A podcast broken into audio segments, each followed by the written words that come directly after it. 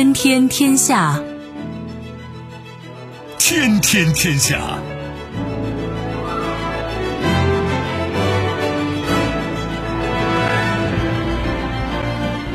历史穿行者，新闻摆渡人。各位好，我是梦露。您正在选择收听的是《天天天下》，和我一起陪伴大家的还有本节目评论员重阳。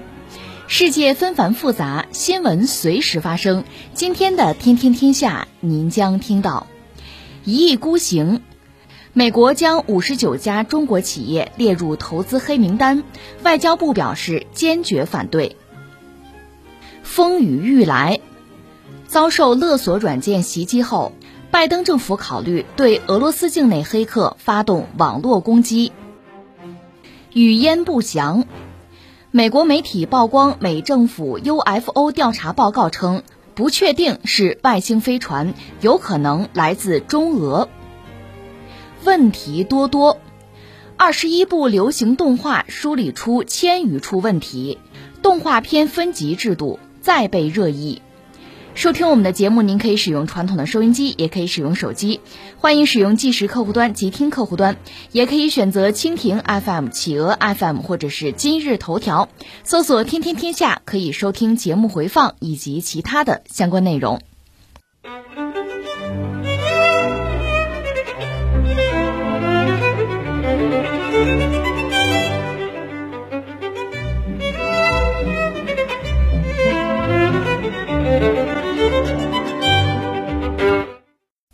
当地时间六月三号，美国总统拜登以应对中国军工企业威胁为由，签署行政命令，将包括华为公司、中芯国际、中国航天科技集团有限公司等五十九家中国企业列入投资黑名单，禁止美国人与名单所列公司进行投资交易。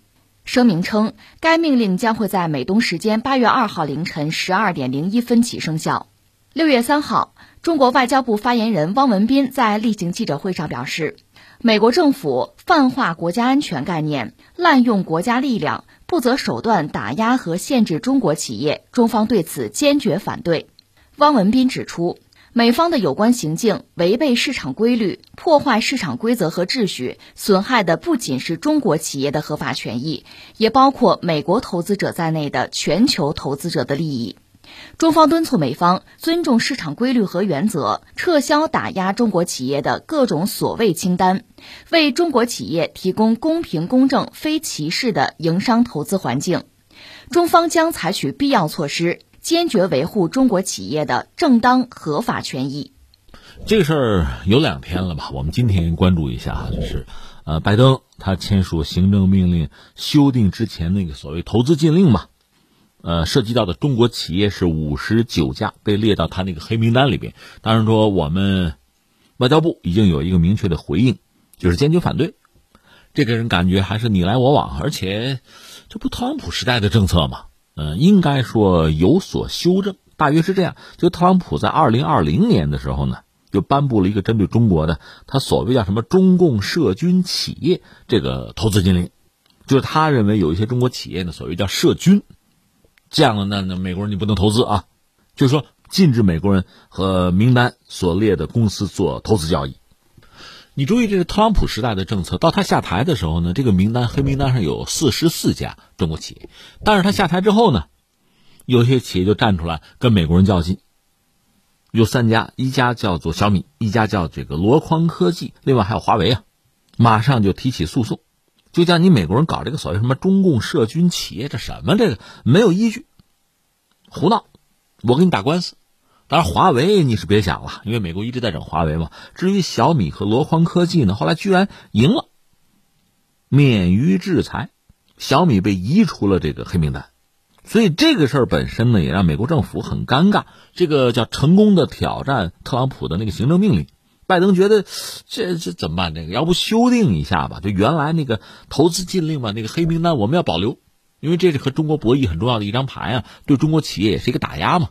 但是谁在上面，谁不在上面，咱们得重新搞一搞。就特朗普把这个事情搞得很糟乱啊，我得重新梳理一下。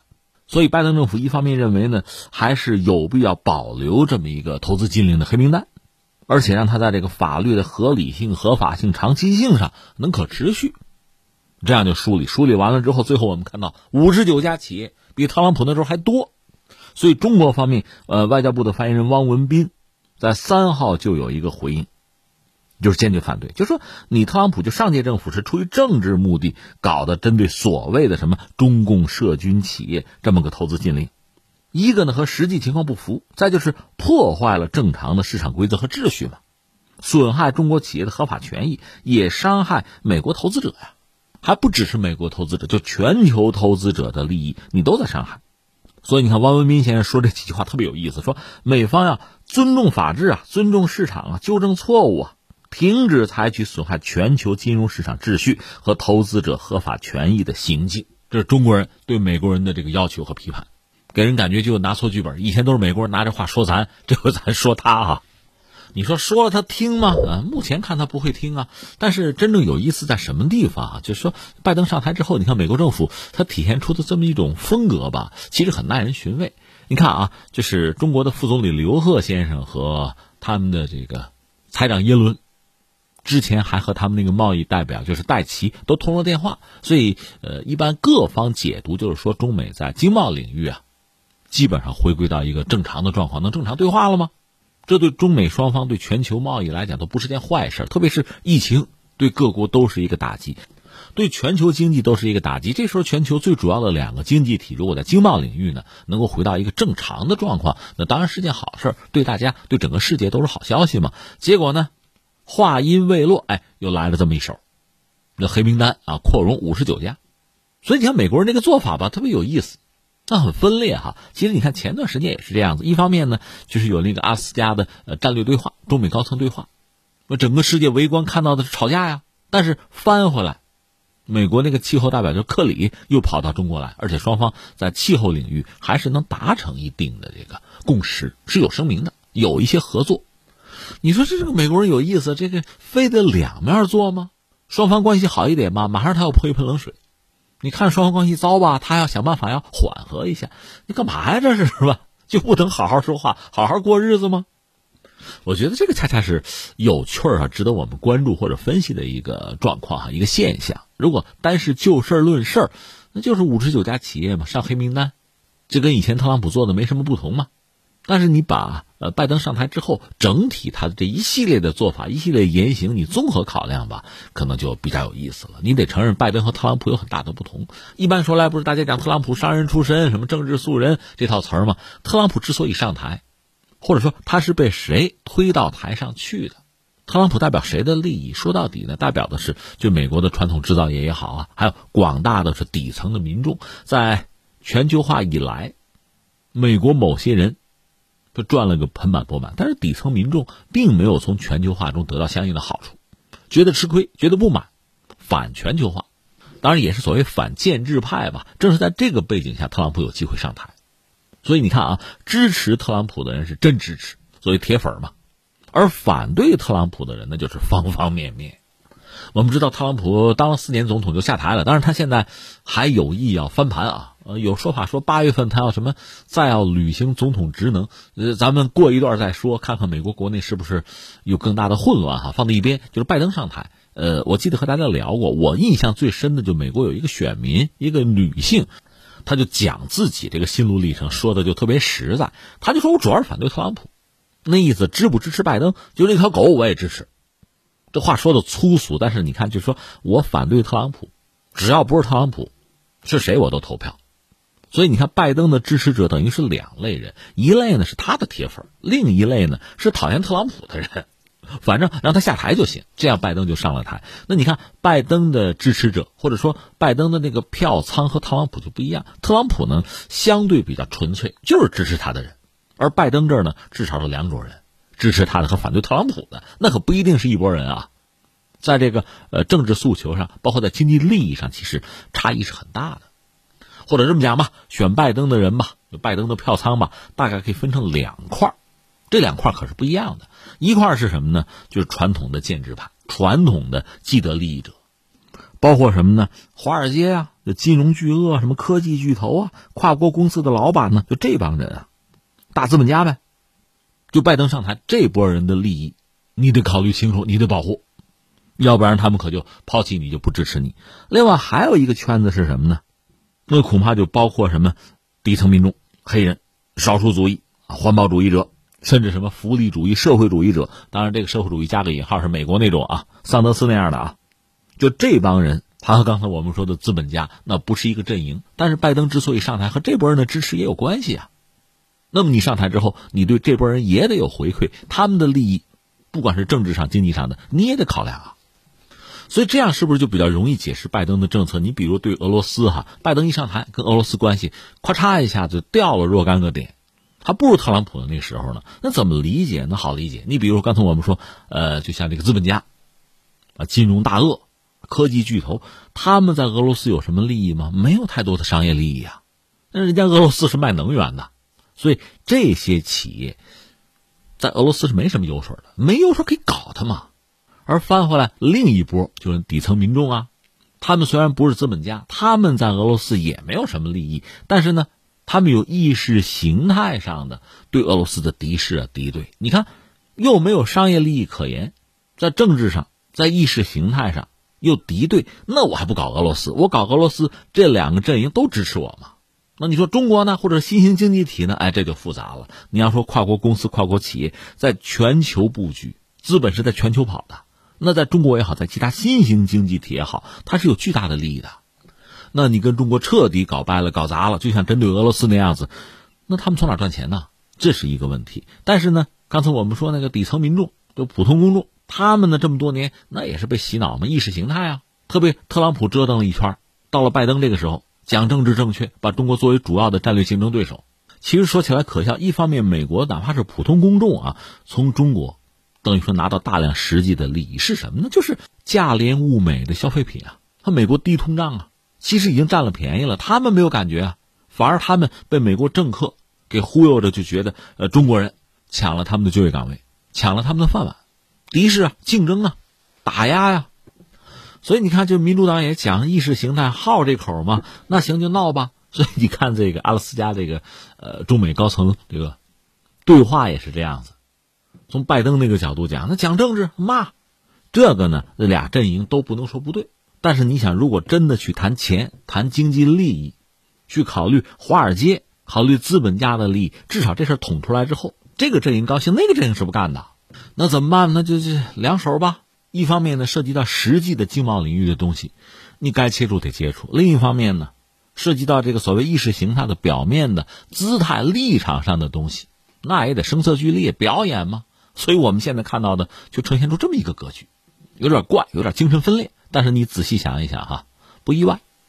然后我们说，但是，但是这种状况你能维持多久呢？就是说，中国和美国的经济，我认为自己都有自己的一些麻烦，都有自己的一些挑战。只不过现在我们看到美国这个压力确实很大。我曾经看过有一个经济学家的一个比方，说这美国像什么？就像在一个池子里，池子比较浅啊，在这个池子里边，一个人他在往池子里放水，这水足够多吧，就能把自己遮住，因为没穿底裤，对吧？但是你水放多了，可就溢出去了。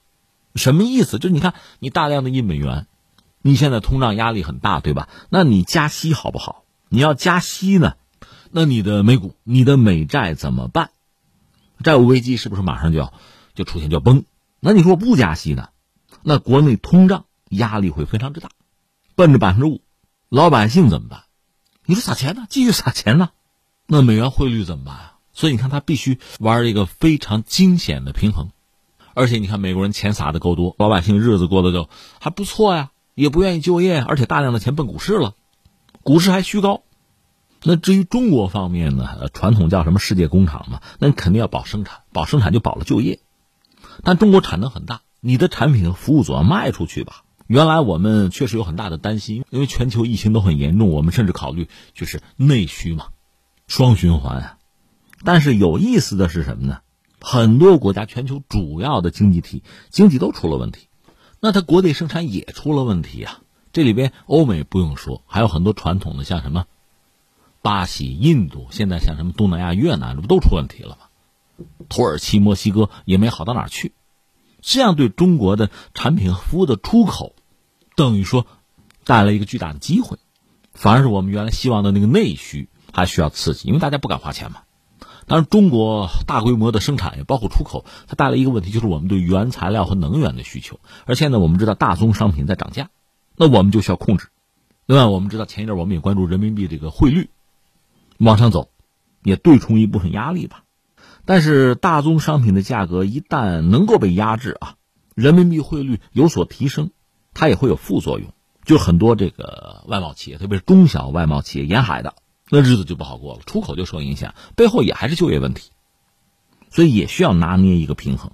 这个压力主要在央行那儿吧，一方面你要保民生，那你必须控制通胀，还要保障企业有利润，你得控制大宗商品的价格。但是我们也知道，这个国际定价大宗商品它是输入型的通胀，这个我们控制不了，所以拿捏把握这个分寸很关键。所以说结论是什么呢？呃，全球所有的经济体因为遭遇这个疫情的挑战嘛，都遇到各种各样的麻烦。当然，中美算是全球两个最主要、最大的经济体，各有各的困扰，各有各的麻烦。但你一定要做比较的话，坦率讲，美国的麻烦肯定更大。而且在美国呢，我们讲就拜登的这个支持者，你比如所谓建制派。就资本家这帮人，呃，肯定是支持全球化的，因为得利了嘛。他们肯定愿意回到从前的时代，包括中美的关系，中美在经济领域的，好像从前那样的那个状况，他们肯定愿意回去。但是我们都知道，回不去了。我理解啊，回不去是回不去了，但是双方能不能有点共同语言，其实有的。你比如把税先降下来嘛，特朗普时代搞的那个关税往上涨，搞得双方都不舒服。你那边涨，我这边肯定要回应，要报复。如果双方能够对话，把关税降下来，于双方都不是坏事。但是大家都不傻，你别以为只有你自己有心眼你要拿这个东西想做一个筹码，你来压我，要交换我让渡什么利益，这就是玩笑了。而且还有一点，我觉得更加残酷的是什么呢？就是资本是六亲不认的，人家认的是钱呀。怎么样利益最大化？资本是最喜欢全球化的，因为它可以在全球布局嘛，在成本最低的地方进行生产。然后呢，尽可能没有障碍的在全球进行贸易，然后呢，得到的那个利益最好放到哪儿呢？这个避税天堂啊，利润到了避税天堂，交最少的税，甚至不交税，都放到自己兜里，对吧？这是资本最想做的事情。一度资本选择了谁啊？英国，后来呢，选择了美国，美国代替了英国。英国当年是日不落帝国呀，后来美国在二战之后是全球霸主啊。但是如果美国真的衰落了，资本当年怎么抛弃英国，现在可以怎么抛弃美国？你要是撑不住，你要是被榨干了，人家就换宿主了。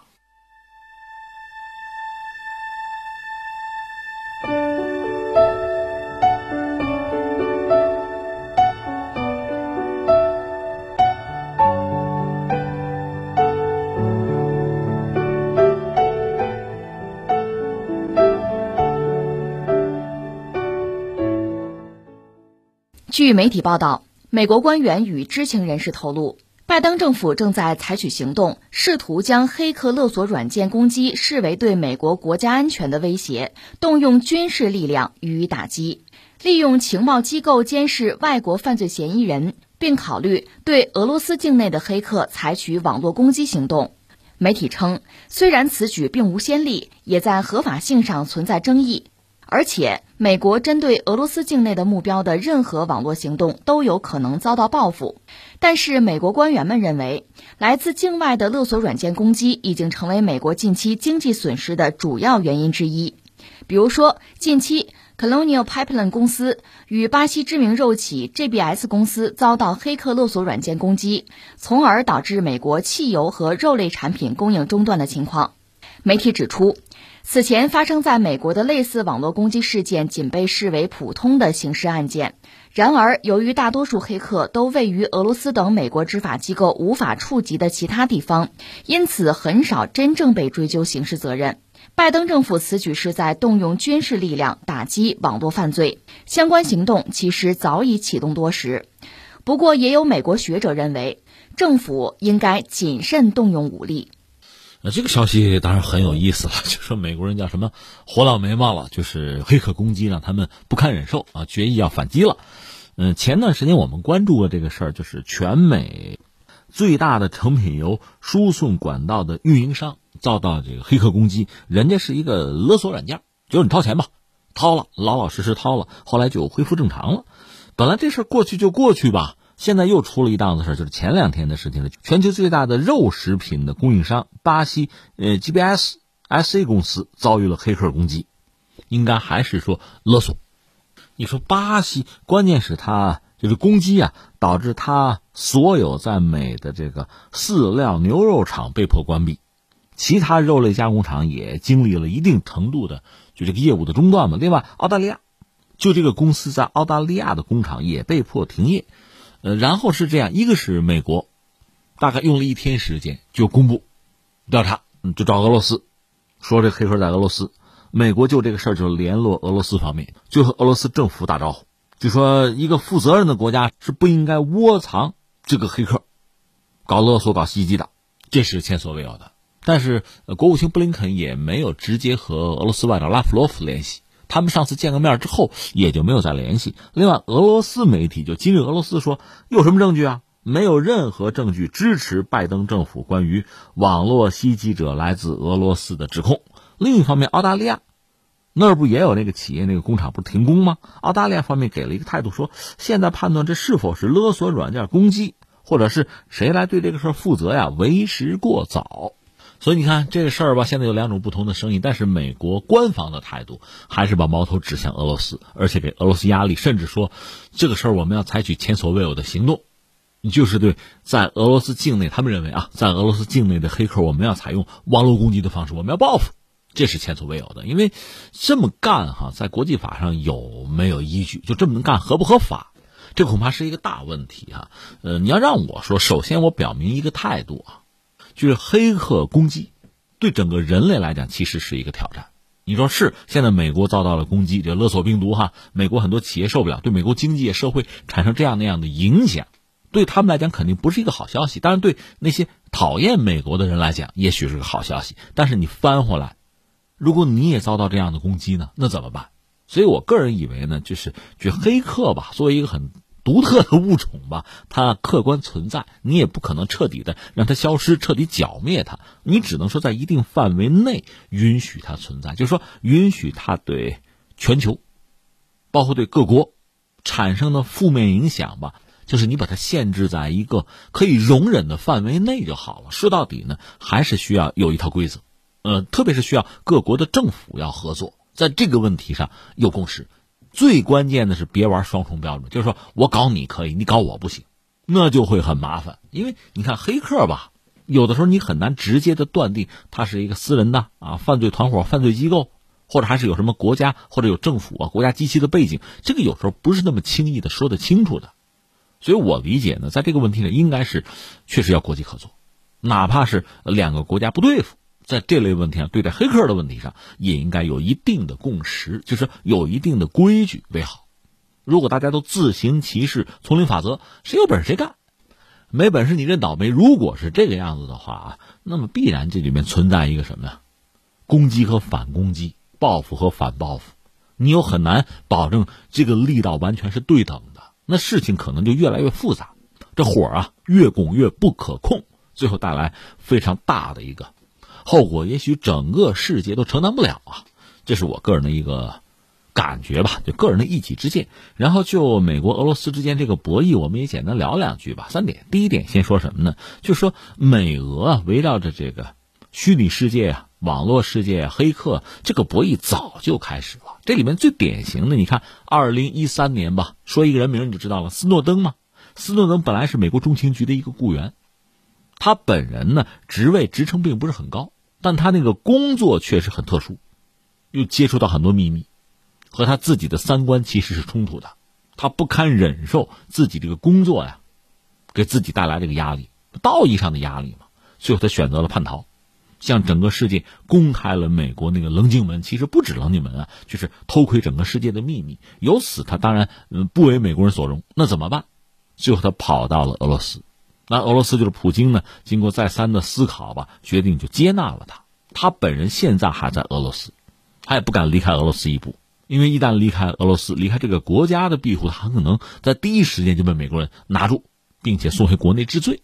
而斯诺登的这个爆料哈，别的不说，他掌握的恐怕除了棱镜门还有别的哈，就不说别的，就说棱镜门这一个事儿，就让整个世界非常清晰的认识到，这个世界上最大的黑客恐怕就是美国官方，美国中情局为代表的这个情报机构，他们在监控整个世界，甚至在前两天爆出来这个美国和丹麦情报机构合作呀，监控整个欧洲，包括丹麦自己的政治人物，就非常可笑的一个事情啊。美国人就在做这个事情啊！美国人就是黑客啊！包括中国方面，我们外交部的发言人不止一次的讲，就是中国本身是黑客攻击很重要的一个对象，就是我们饱受黑客攻击之苦啊！而且你要查，你会发现呢，这个大量的黑客就是来自美国本土。所以我们注意，就是这次如果美国人要报复俄罗斯啊，用网络攻击的方式解决问题啊，这个我觉得全世界也都盯着呢。哎，你可以这样做，我也可以这样做。美国可以这样搞俄罗斯，翻回了俄罗斯未必不能这样搞美国呀。这是在一个新的维度、新的空间进行一场新的斗争和博弈。那刚才我们谈到美国、俄罗斯围绕着这个就黑客吧，在这个领域进行的博弈早就开始了。刚才我们讲的是斯诺登，当然说这个世界上不止只有一个斯诺登。我再讲一个人，这个人名字特别好记，叫乌克兰斯基，当然他算是俄罗斯人吧，德米特里·乌克兰斯基。他本人在前两年是在夏天，我记得是去哪儿呢？去泰国一个度假小镇就玩耍，结果呢被扣住抓了。当时美国呢就说把他能不能引渡，迅速弄到纽约去进行审判？为什么呢？黑客，而且他是一个黑客团队里面重要的成员，等于说美国人想办法要把他搞走。但是俄罗斯出手，俄罗斯当局很快采取行动，是说服了泰国不要引渡他。那意思是说，就算他是黑客，俄罗斯人呢，那我们得把他带回俄罗斯去接受审判啊！你给美国人算怎么回事啊？所以最后就把人带走了。当然，美国人气得够呛，说：“那他他回到俄罗斯就回到电脑面前去了，怎么可能上法庭啊？这是纵虎归山呐！”你看，我们拿这个乌克兰斯基这事做一个例子哈，你会发现很有意思。黑客确实是我们说了很独特的一个物种，其实你也不好讲他是这个犯罪团伙的。还是这个单打独斗的，或者背后有没有什么某个国家的政府啊支持，有什么背景？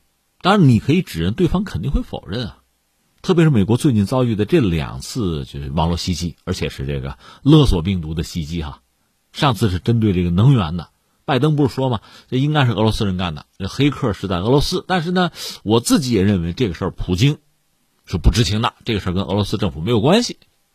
还替人家摘了一下。到第二次，就是这个肉类加工这次遭到袭击，他就没有说这些话，而是几乎在第一时间，就是美国跟俄罗斯打招呼，说你要是负责任，你不能包庇黑客啊，就表达这个态度，就确实恼火了嘛，怒了，火燎眉毛了。但是，就是你指认谁是黑客，甚至你要把他绳之以法，其实有很大的难度。况且你可以这样做，我也可以这样做呀。那俄罗斯黑客可以去旅游，你美国黑客就不出门吗？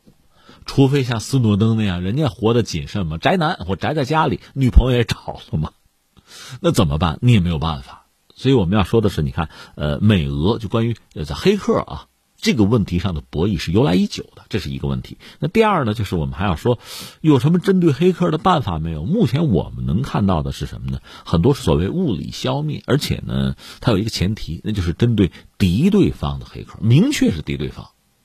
现在你说美俄关系确实不好。而且拜登就干脆把俄罗斯只做一个很直接的威胁，甚至把中国作为什么最主要的战略竞争对手。但是呢，毕竟还不叫敌国呀。那你说什么算敌国呢？你比如说，呃，以色列至于哈马斯，以色列在前段时间我记得曾经用无人机直接攻击过在加沙哈马斯的这个情报中心，还不是最近这次，是之前，是在二零一九年，就是用无人机去炸在加沙的哈马斯的什么建筑物。说那是这个他们黑客部队，那你说有什么依据没有啊？以色列惯常的做法是不展示、不解释，那意思就是说我一旦把这个证据拿出来，啊，我们可能是不是相关的这个能力就等于曝光了，就为他人所知了，这我们不能干，这是以色列干的事情。另外，美国人呢，你说你是不是要说这个针对伊朗的那个核基地？哎，不是那个事儿，美国人曾经针对谁呢？那个 IS，就那所谓伊斯兰国，对他们进行过攻击。就是也是用这个所谓物理的方式说的挺好听，就是轰炸嘛，除掉过那个 IS 的黑客的头目，这是干过的，那是二零一五年的事情了，就是用空袭的方式炸掉了那个所谓伊斯兰国的网络机构的领导人，包括工程师什么的。这实际上是沉重打击了对方的这个网络战能力。那你说还有别的方法没有啊？有一个传言说是日本，日本说是研制了一款计算机病毒，就是用来以毒攻毒。这个被称作是正在开发啊，就有助于打击网络攻击的计算机病毒，而且据说是呃世界上第一款应对网络攻击的这个病毒。就日本是第一个要以毒攻毒，这公开的说法，到底他算不算第一个？是不是美国人或者其他什么人早已经捷足先登？另说，反正呃，日本人想这么搞，就以牙还牙嘛。所以呢，所以就是美国现在这不是拜登政府说，看来是要报复，报复在俄罗斯境内的黑客组织。怎么报复呢？可能也是通过网络病毒的方式，这个比较现实啊。我们相信美国人应该有这个能力，就是呃，你作为这黑客组织，你用一台计算机哈，比如发送这个勒索病毒之类的啊，那美国方面可以呃通过各种手段吧。追踪到这台计算机，对它本身进行病毒攻击，最后把它彻底破坏掉，就让他遭到物理性的损失，这是可能。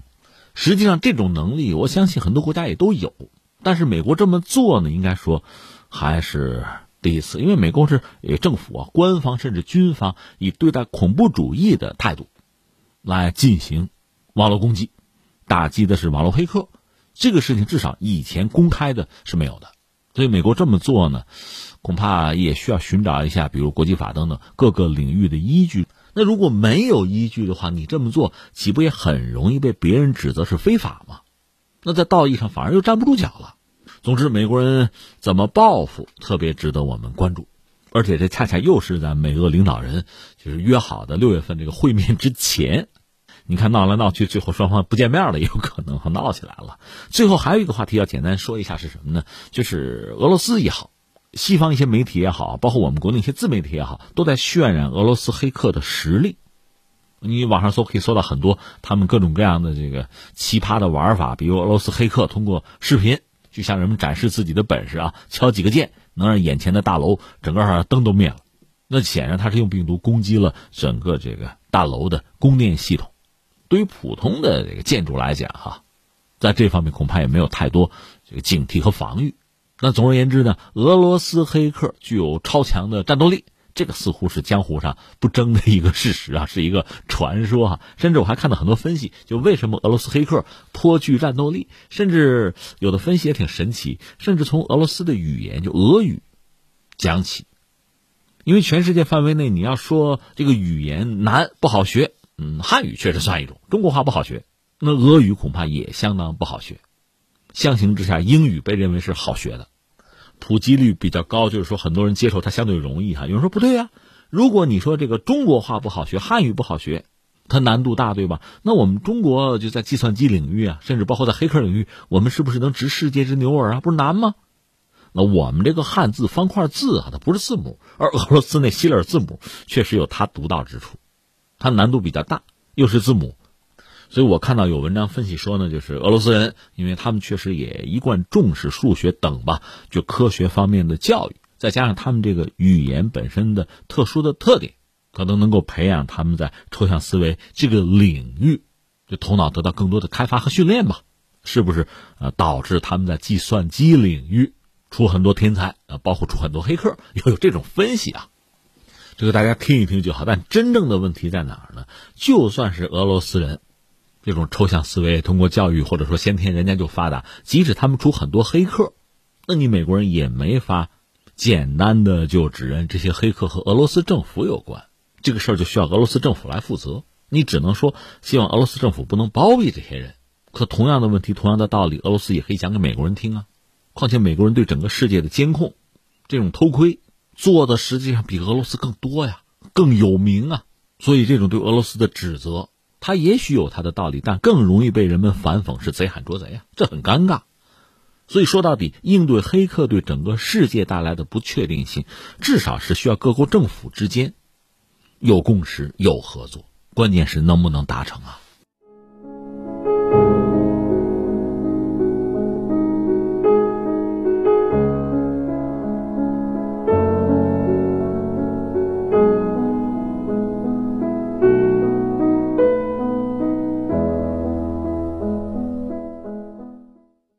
一份由美国官方主导的 UFO 调查报告将会在本月底递交国会，吊足了不少人的胃口。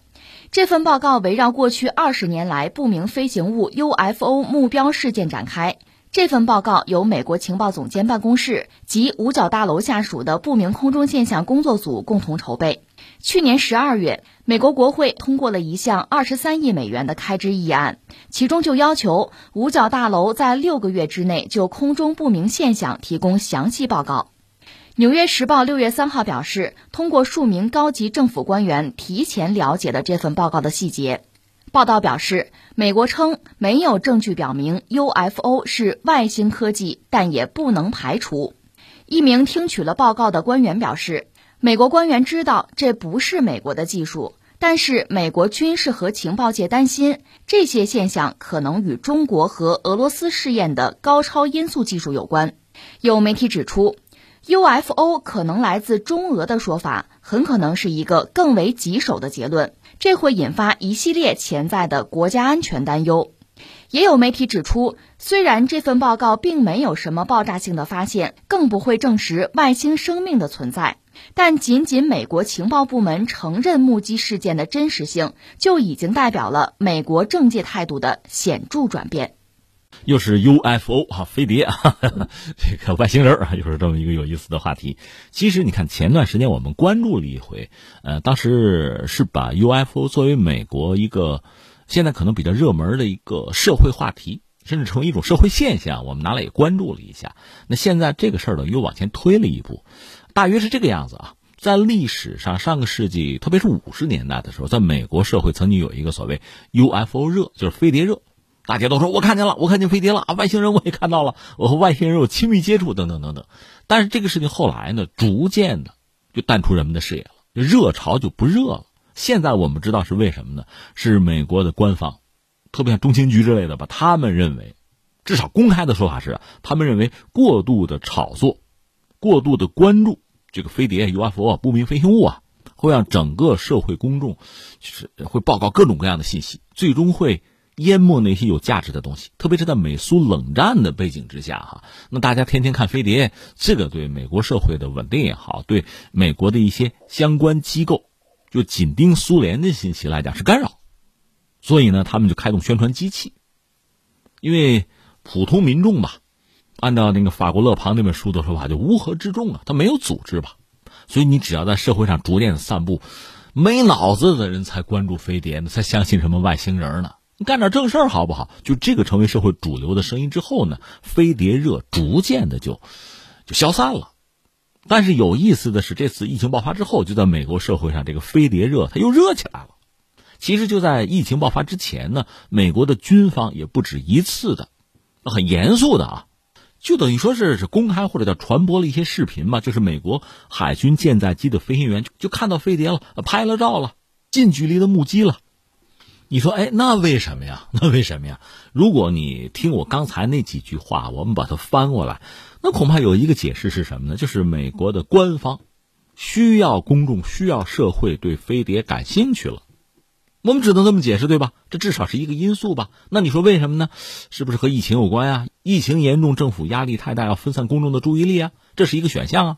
反正你要问我，我们看一看美国上个世纪五十年代的就社会文化的这个历史，把它翻回来来解释目前美国的飞碟热是不是说得通？当然这只是一个因素，还有个因素是什么呢？就是美国有一些政客，他们对飞碟对 UFO 感兴趣。那这帮人呢，现在是美国就政坛上的主力，所以他们在推动这个事情。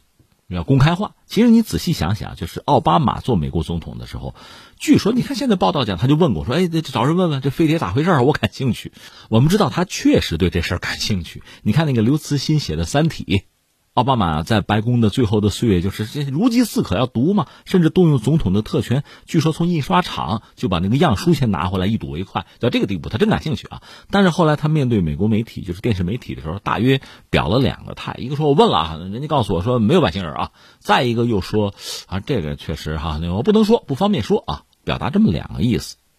至于你看，像希拉里·克林顿也曾经向公众承诺过：“你们选我，选我当总统，我当了总统之后，我告诉你们五十一区的秘密啊，告诉你们飞碟的事儿啊。”特朗普也有类似的说法，哎呀，这个这个当了总统之后，我得问问这个事儿哈。后来又表示说，我不能跟你们说啊，那挺有意思这事儿啊，就是关于飞碟外星人，就他们都语言不详的表达了这么一个东西。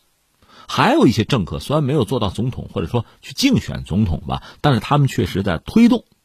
估计在他们成长的过程中，年轻的时候吧，就上个世纪五六十年代嘛，就是美国那个飞碟热，确实给他们心里面种了个种子，对吧？埋了个刺儿，就想搞清楚。更况且，现在我们知道，美国军方确实拿了一大笔钱在研究这个东西。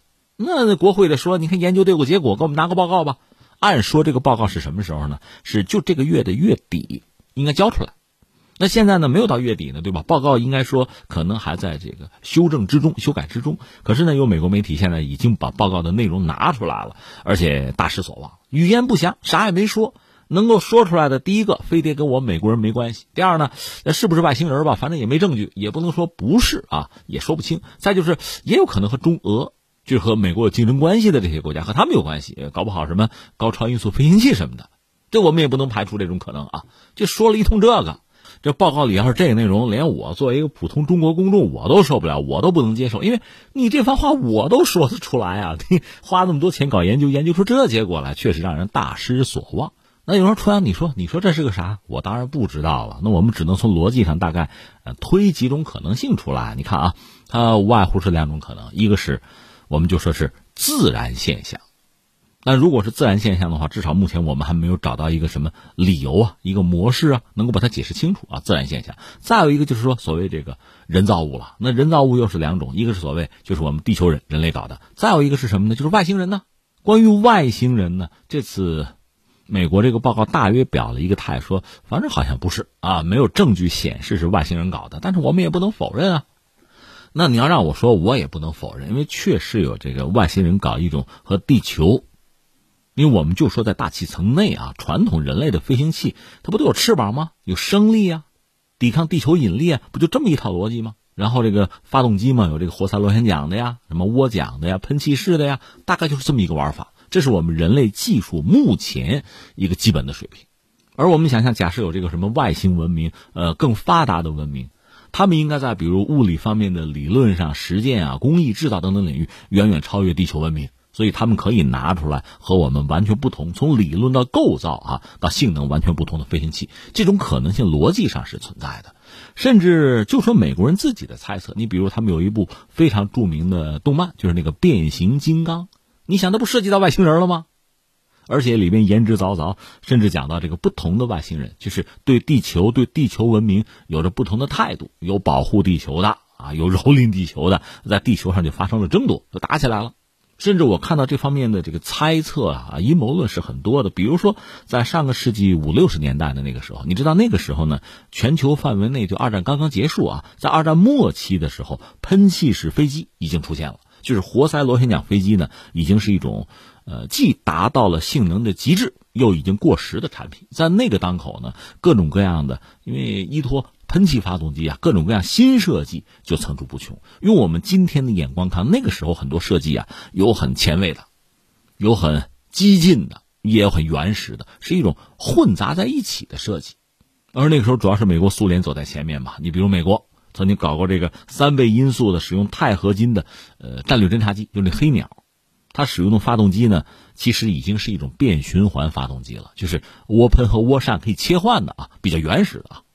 那你怎么可能那么聪明呢？有一种猜测，美国人自己猜测，是不是美国军方和外星人有合作，得到了某种技术或者概念，然后依托地球的技术搞出来的？一直有这种猜测，这也经常在这个文艺作品里、什么电影、电视啊、小说里出现啊。就这是一类。那么再有是什么呢？就是说所谓这个飞碟啊、UFO 啊，是不是人类人工制造的东西？你看美国人这报告写的就不真诚啊，肯定不是我美国搞的，有可能中国或者俄罗斯搞的。呃，我理解哈，以人类技术、人类文明发展到现在啊，大家其实差不了太多。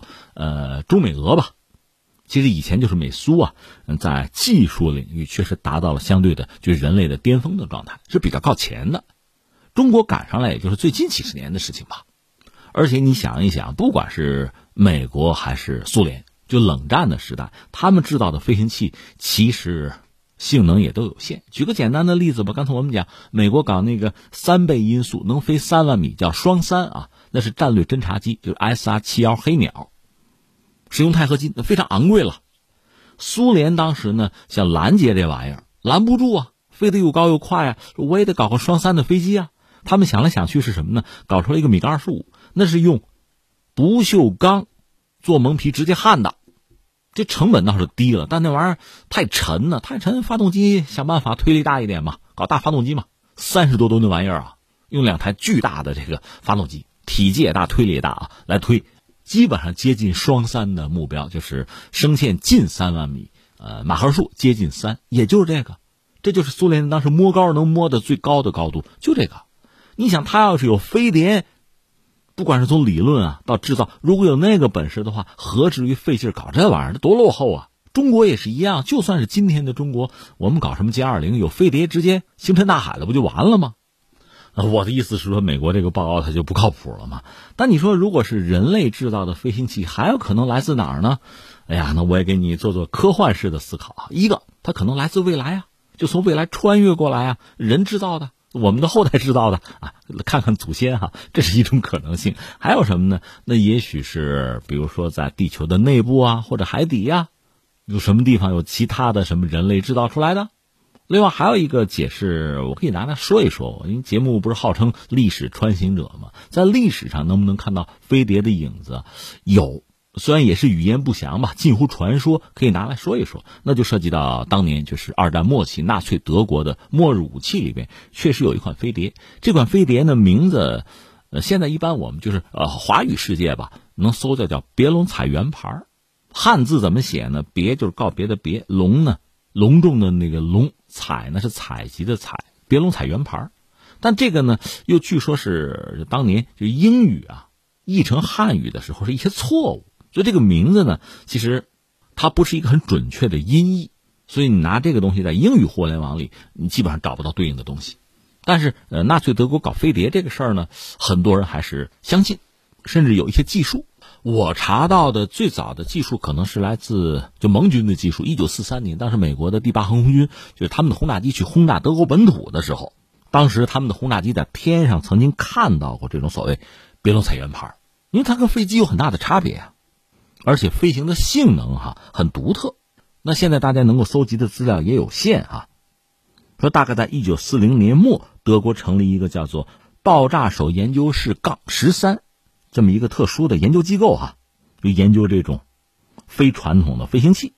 这个飞行器最独特的是什么呢？应该说是它的这个造型了，像草帽圆盘嘛。但它的发动机就更特别了，是一个奥地利的发明家，叫维克托·舒伯格。也翻译成烧个贝尔，是他研发的一种发动机，名字叫做无烟无焰，烟就是那个抽烟烟火的烟，焰呢是火焰的焰，无烟无焰发动机。这种发动机是什么工作原理呢？说是用高压电，非常强大的这个电流啊，电离水，这样产生氧气和氢气，对吧？然后呢，再混合氢气和氧气，产生爆炸动力，在飞行器的周围呢。就这个圆盘周围啊，装置多台这种发动机。你看这个飞行器直径得有几十米哈，装十几台发动机，然后它喷出气流，就让飞行器呢通过反作用力就能够飞起来，可以调整各种航向啊。而且发动机是大量的吸入空气，这样在这个飞行器周边呢，就是一个真空的状态了。而这个你想对飞行器来讲没有阻力了，而且又是巨大的升力啊，所以性能就会非常好。我们现在能看到的就是我搜了很多东西，反正反反复复说的就这么几句话。后来到一九四五年，苏联红军整个打过来，就这个研究基地就是一片残骸了。刚才我们说的那个科学家哈，叫做舒伯格，他是活到了战后。这块儿就是有些技术显得有点匪夷所思。一个是他呃逃脱了，是向美国、向英美盟军那方面去投降，而且据说在。一九五八年，他给朋友写信，曾经谈论过自己当年制造的那个东西，说别人造不出来 啊，我看他们都弄不出来，我行 啊。但是呢，又说美国人曾经想找他收买他，想拿到相关的技术，他还严词拒绝，没给。但是随着他的去世，这个飞碟，特别是那个发动机的技术，也就消失在历史之中吧。另外，有人会说，哎，研究飞碟肯定不是他一个人呢，别人呢都死了吗？呃，有一个说法说，哎，都死了，就是这个飞碟研制出来之后，可能就四五年，二三月份试飞嘛，然后很多工程师又给送到集中营去了，最后就都没能活到战后。那这个说法本身，其实你也会觉得漏洞百出哈。你说好不容易这纳粹哈第三帝国搞出这么一款神奇的玩意儿，还不抓紧研制啊生产，意图挽回自己的这个失败的命运？那你说，如果说这帮工程师，犹太人想灭口，直接宰了就完了，你送回集中营什么意思，对吧？但是居然又都没有能活到战后，那这个话其实我也不是很信。但是你能看到的所谓资料吧，就这点东西，语言不详。当然，信不信在你了。这是我们看到的，就人类制造飞碟，这个 UFO 不明飞行物，这个也是当年就是盟军空军轰炸德国的时候看到这种飞碟，给它起的名字，不明飞行物吧。这个词儿，这个概念是这么来的，如此而已。当然，如果你要是写个什么小说啊，这倒是非常好的题材。比如说，当年有什么纳粹余孽，或者说科研人员把握住相关的技术。到什么无人的海岛上，什么地下基地，到月球上搞什么研发，这可以写出一部挺惊悚的小说了。但是我们知道，在现实世界，这几乎是毫无可能的。最后还回到新闻里，美国人那个报告，按说是月底发布。现在媒体爆料爆出来的这些东西，想必也还不是那份军方报告的全部吧？是不是报告里还有一些鲜为人知的东西啊？会不会给人一些意外的惊喜啊？等着就是了。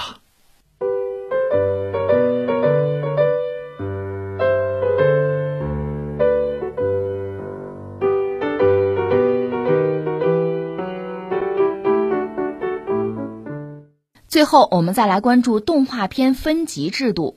与八零后、九零后相比，现在可以供孩子们选择的动画片非常的多。但是，由于缺乏动画片分级制度等原因，孩子们可能会接触到动画片中的适当内容，对他们的成长产生负面影响。今年四月，江苏省消费者权益保护委员会发布《动画领域侵害未成年人成长安全消费调查报告》。报告从二十一部流行动画片中梳理出一千四百六十五处问题，集中于粗俗用语、暴力镜头、危险行为等方面。八成接受调查的家长支持严格把控放映尺度。江苏省消保委呼吁出台动画分级制度。对此，中国传媒大学文化产业管理学院学术委员会副主任、法律系主任李丹林说。无论实不实行分级制度，对于未成年人身心健康的保护都是很必要的。这个话题其实很有意思啊，说这个什么动漫啊，是不是违规啊，合不合适啊？小孩子看了有没有负面影响啊？这个最近这段时间特别多的议论哈。那我也跟着凑凑热闹，说说这个话题吧。我觉得找几个关键词吧，找仨关键词啊。第一个关键词，我想说的是什么呢？是重视。我想呼吁的是。啊，公众也好，就是我们做父母的也好，哈啊，教育工作者也好，啊，政府也好，相关职能部门也好，要重视。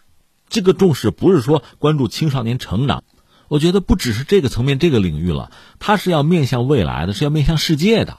实际上，这有一个讲好中国故事的问题呢。你说啊，动漫吗？对啊，因为我们都知道，呃，在中国截止到目前，哈，对大多数人来讲，说这个漫画、动画片啊、动漫，大家感觉是什么呢？就是小孩子看的嘛。但是你知道，在这个世界上其实不是这样。你比如在日本，比如在美国和欧洲，它大量的动漫产品是针对是服务成年人的，它不只是给小孩子看的东西。所以这里面有一个拧巴。如果我们要不分青红皂白的就把，比如日本很多动漫引进我们国内，有的是官方的合法的渠道，有的稀里糊涂也就进来了。从我们来讲，成年人来讲，那是给孩子看的，对吧？小画书嘛，看嘛，画小人儿嘛，你知道那里面是什么呀？很多色情暴力的东西啊。三条，第一个你要知道，很多它是服务成年人的；第二个，就算是给青少年的，他那个青少年的心理生理的发展的阶段和我们也许还有差异；第三个，那是一个生态，人家有人家的法律法规一套体系一套制度。这些动漫作品也是在里面受到约束啊、限制啊、管理的。你不管不顾把它就拿过来了，当然容易出问题了。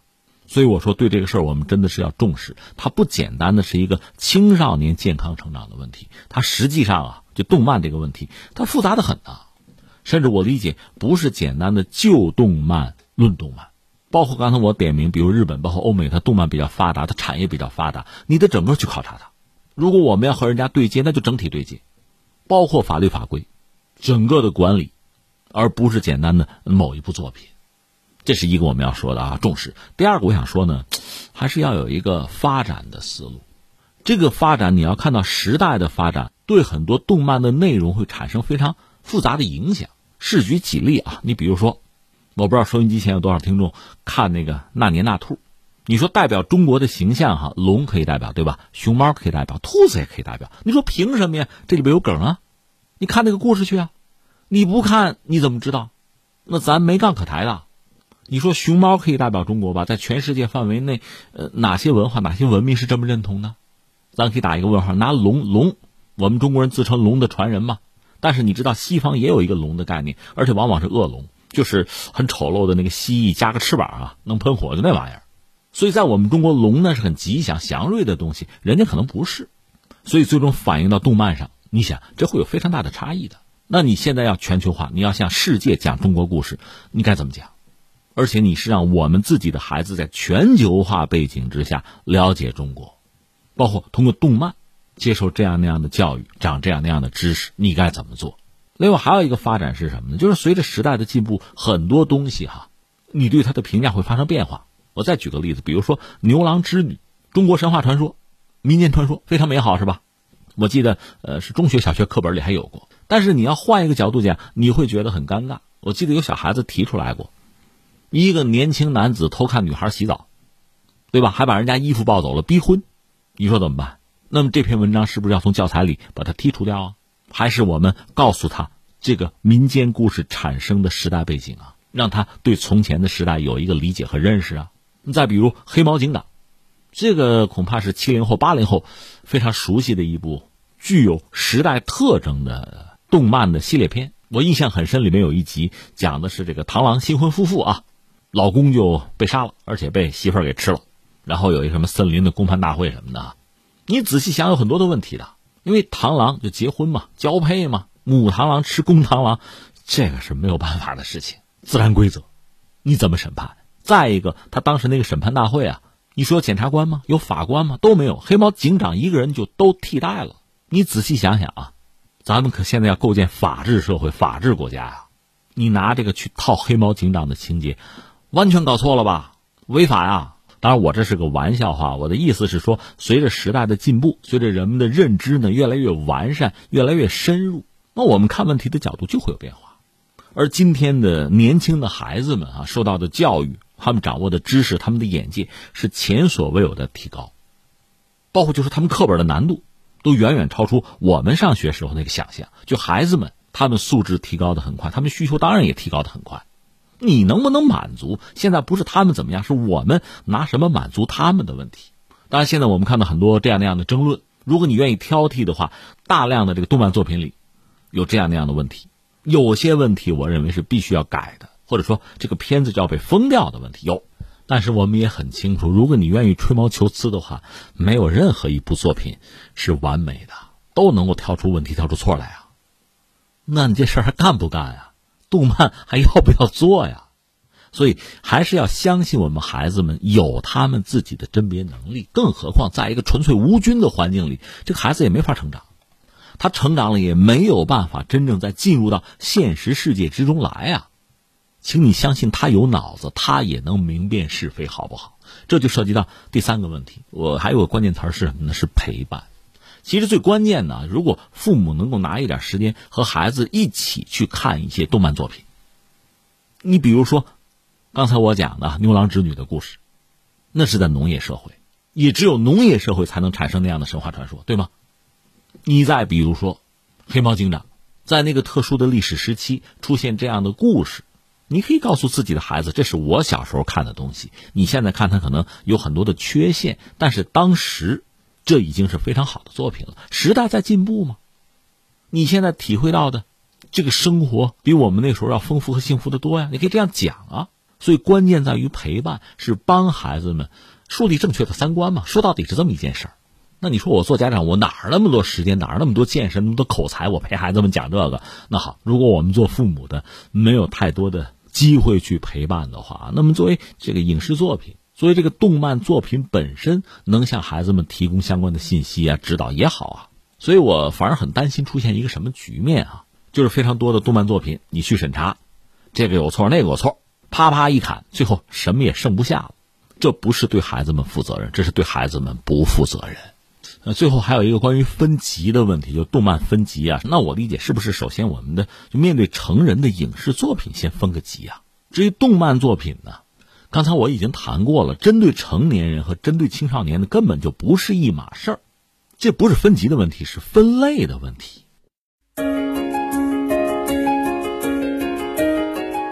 好，以上就是今天天天天下的全部内容，我是梦露，感谢收听，明天再见。